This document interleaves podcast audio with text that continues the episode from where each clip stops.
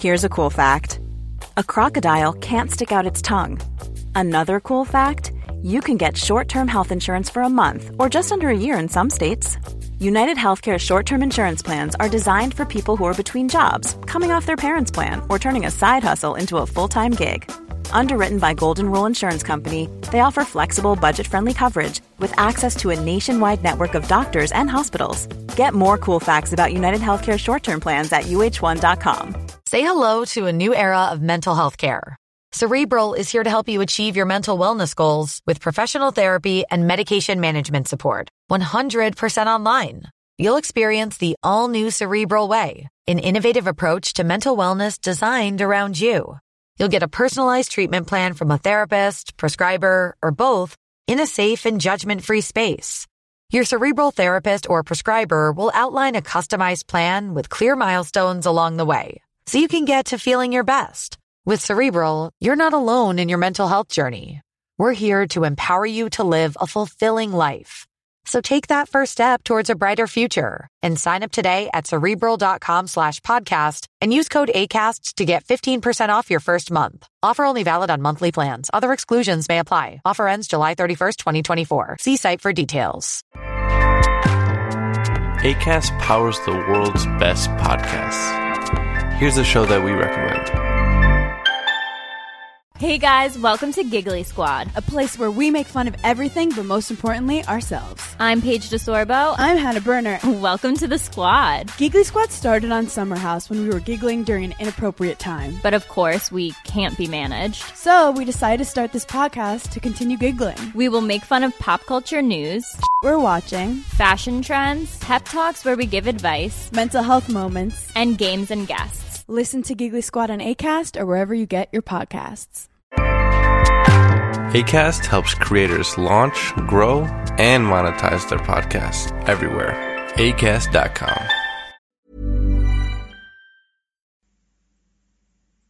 معماری رنسانس ایتالیایی اساساً تقیانی در برابر معماری گوتیک نبود.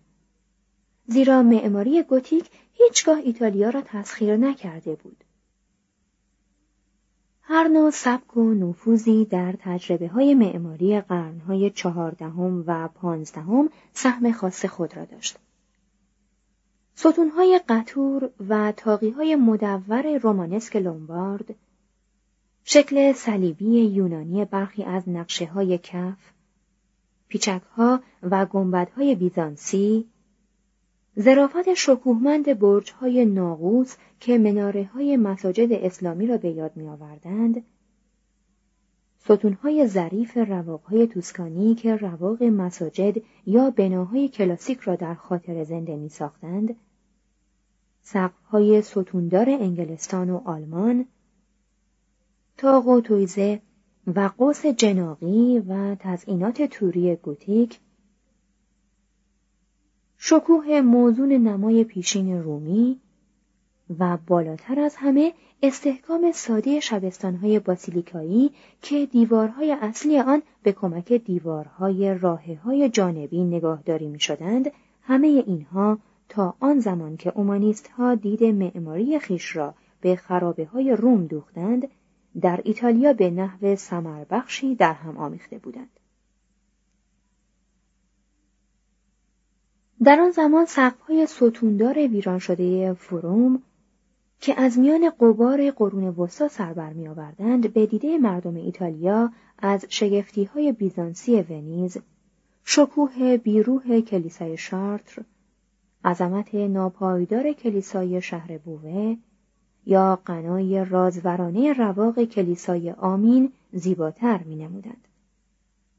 با پایدار شدن تدریجی گذشته مدفون اما زنده، رویا و شور هنرمندانی چون برونلسکی، آلبرتی، میکلوتسو، میکلانج و رافائل این شد که دوباره به ساختن ستونهای مدور ظریفی بپردازند که بر پاسنگهای بزرگ استوار باشند و شادمانه تاجی از سرستون گل و بوتهدار بر سر داشته باشند. و با آرشیتراوهای تزلزل ناپذیر استحکام یافته باشند. وازاری میهم پرست چنین نوشته است. درباره فیلیپو برونلسکی می‌توان گفت مردی بود که از آسمان به ارمغان آمده بود تا به معماری پس از قرنها گمراهی و سرگردانی شکلهای تازه بخشد. فیلیپو نیز مانند بسیاری از هنرمندان ایتالیایی عصر رنسانس کار هنری را با زرگری آغاز کرد. سپس کم کم به مجسمه سازی روی آورد و مدتی با دوناتلو به رقابت دوستان پرداخت. وی در قراردادی برای طرح های برجسته درهای مفرقی تعمیدگاه فلورانس با دوناتلو و گیبرتی به رقابت برخواست. اما وقتی طرحهای گیبرتی را دید به برتری آنها بر طرحهای خود اذعان کرد و با دوناتلو برای آموزش فن مناظر و مرایا و طراحی فلورانس را به قصد روم ترک کرد. معماری باستانی و قرون وسطایی روم او را مفتون خود ساخت. تمام بخش های بناهای بزرگ را دقیقا بررسی و اندازه گیری کرد. از آن میان گنبد معبد آگریپا پانتئون به پهنای چهل و هفت متر بیش از همه تحسین او را برانگیخت.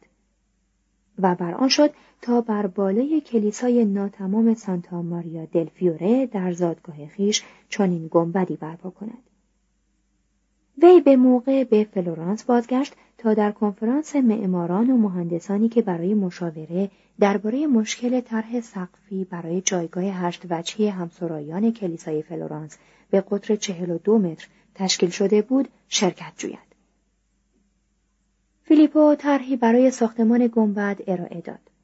اما شرکت کنندگان در کنفرانس فشار گسترده چنین سقف گنبدی عظیمی را بر دیوارهایی که حمایت پشتبند خارجی یا شاه تیرهای داخلی را نداشت مانعی در راه اجرای این طرح دانستند.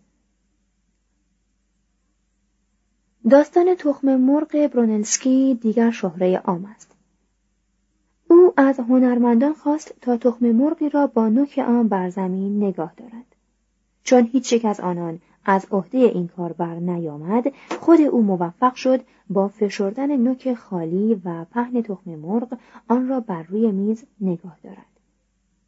وقتی معماران اعتراض کردند که این کار از دست آنان نیز ساخته بود برونلسکی پاسخ داد هرگاه گنبد پیشنهادی او نیز بر بالای کلیسا ساخته می‌شد همه همان ادعا را می‌کردند که آنها هم می‌توانند چنین گنبدی برپا کنند. مأموریت ساختمان گنبد را به او سپردند.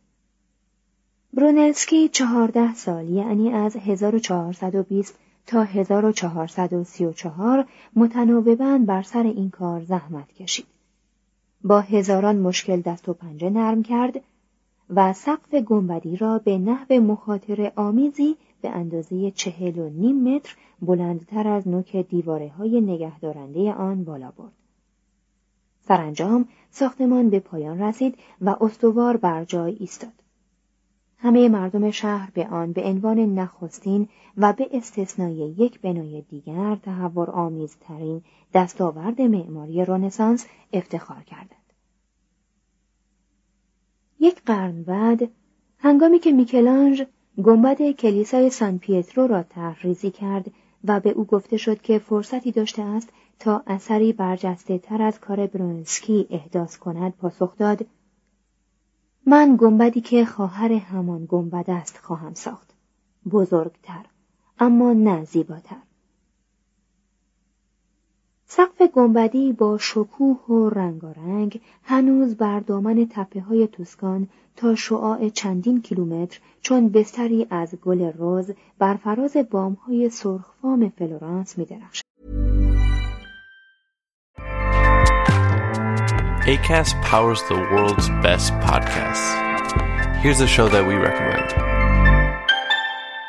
Hey guys, welcome to Giggly Squad, a place where we make fun of everything, but most importantly, ourselves. I'm Paige DeSorbo. I'm Hannah Berner. Welcome to the squad. Giggly Squad started on Summer House when we were giggling during an inappropriate time. But of course, we can't be managed. So we decided to start this podcast to continue giggling. We will make fun of pop culture news we're watching fashion trends, pep talks where we give advice, mental health moments, and games and guests. Listen to Giggly Squad on ACAST or wherever you get your podcasts. ACAST helps creators launch, grow, and monetize their podcasts everywhere. ACAST.com.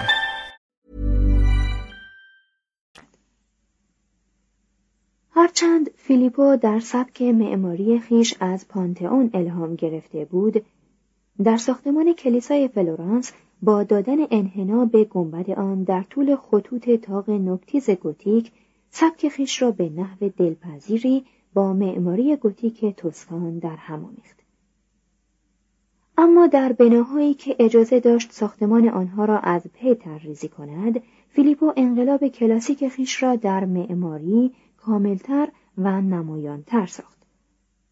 در سال 1419 ساختمان کلیسای سان لورنسو را برای پدر کوزیمو آغاز کرد و تنها ساختمان صندوقخانه قدیمی این کلیسا را به پایان رسانید در طرح آن از شکل باسیلیکایی ستونها و اسپرها و تاق معماری رومانسک به عنوان عناصر طرح ساختمان استفاده کرد.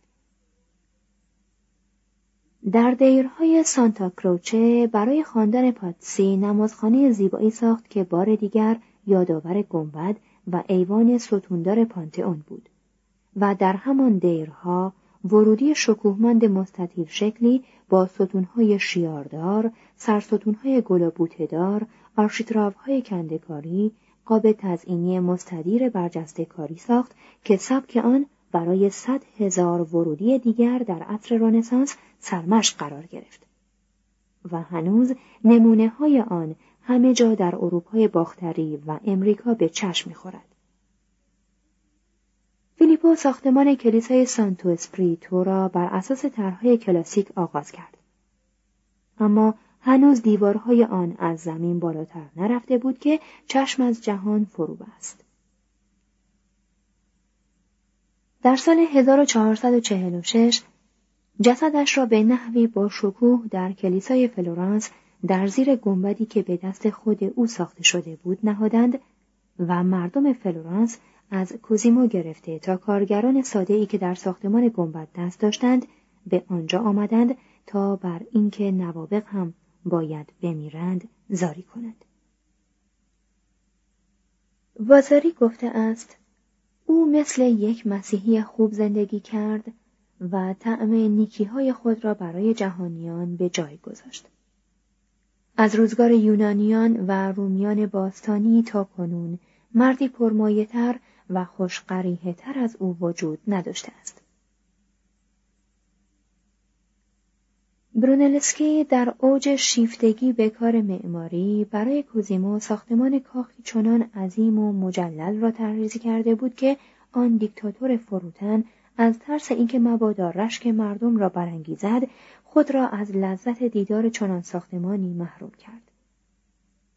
در عوض میکلوتسو دی بارتولومئو را معمور ساخت در سال 1444 تا برای او خانواده اش و دفاترش کاخ کنونی مدیچی یا ریکاردی را بنا کند که دیوارهای سنگی قطور و آری از آرایش آن نمودار آشفتگی اجتماعی، دشمنی خانوادگی و ترس روزانه از خشونت یا شورش در اوضاع سیاسی فلورانس آن روز بود.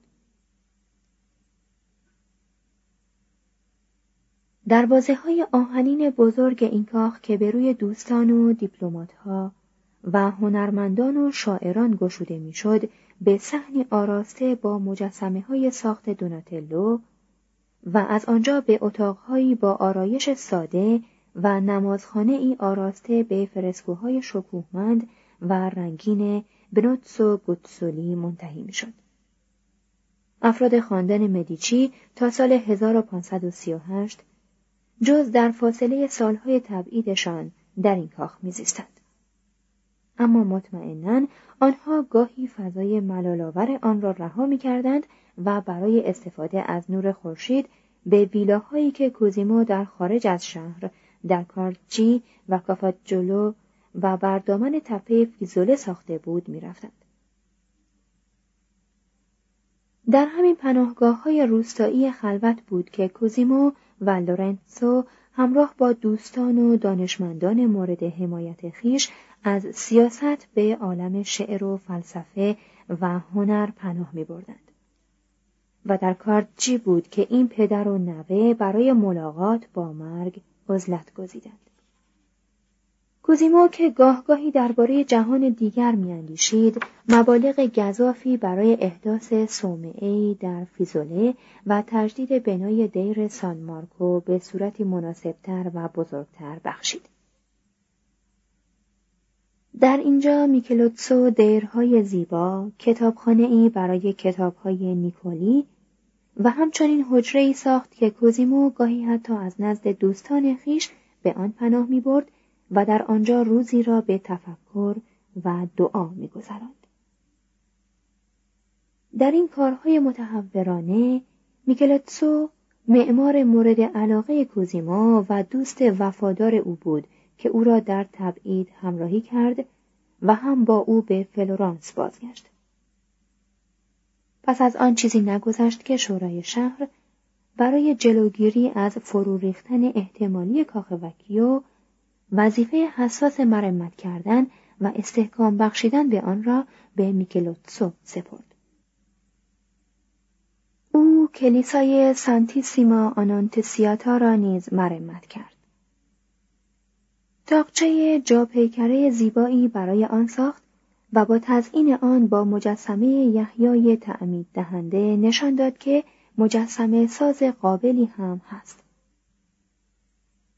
برای پیرو فرزند کوزیمو نیز نمازخانه با شکوهی از سنگ مرمر در کلیسای سان مینیاتو که بر دامن تپه ای واقع است بنا کرد. میکلوتسو در طراحی و حکاکی نقش دلانگیز سکوی وز بر نمای کلیسای جامع پراتو با دوناتلو همکاری کرد. میکلوتسو در آن عصر در هر کشور دیگری که بود می‌توانست دسته ای از معماران را به پیروی خود وادارد و آنها را رهبری کند.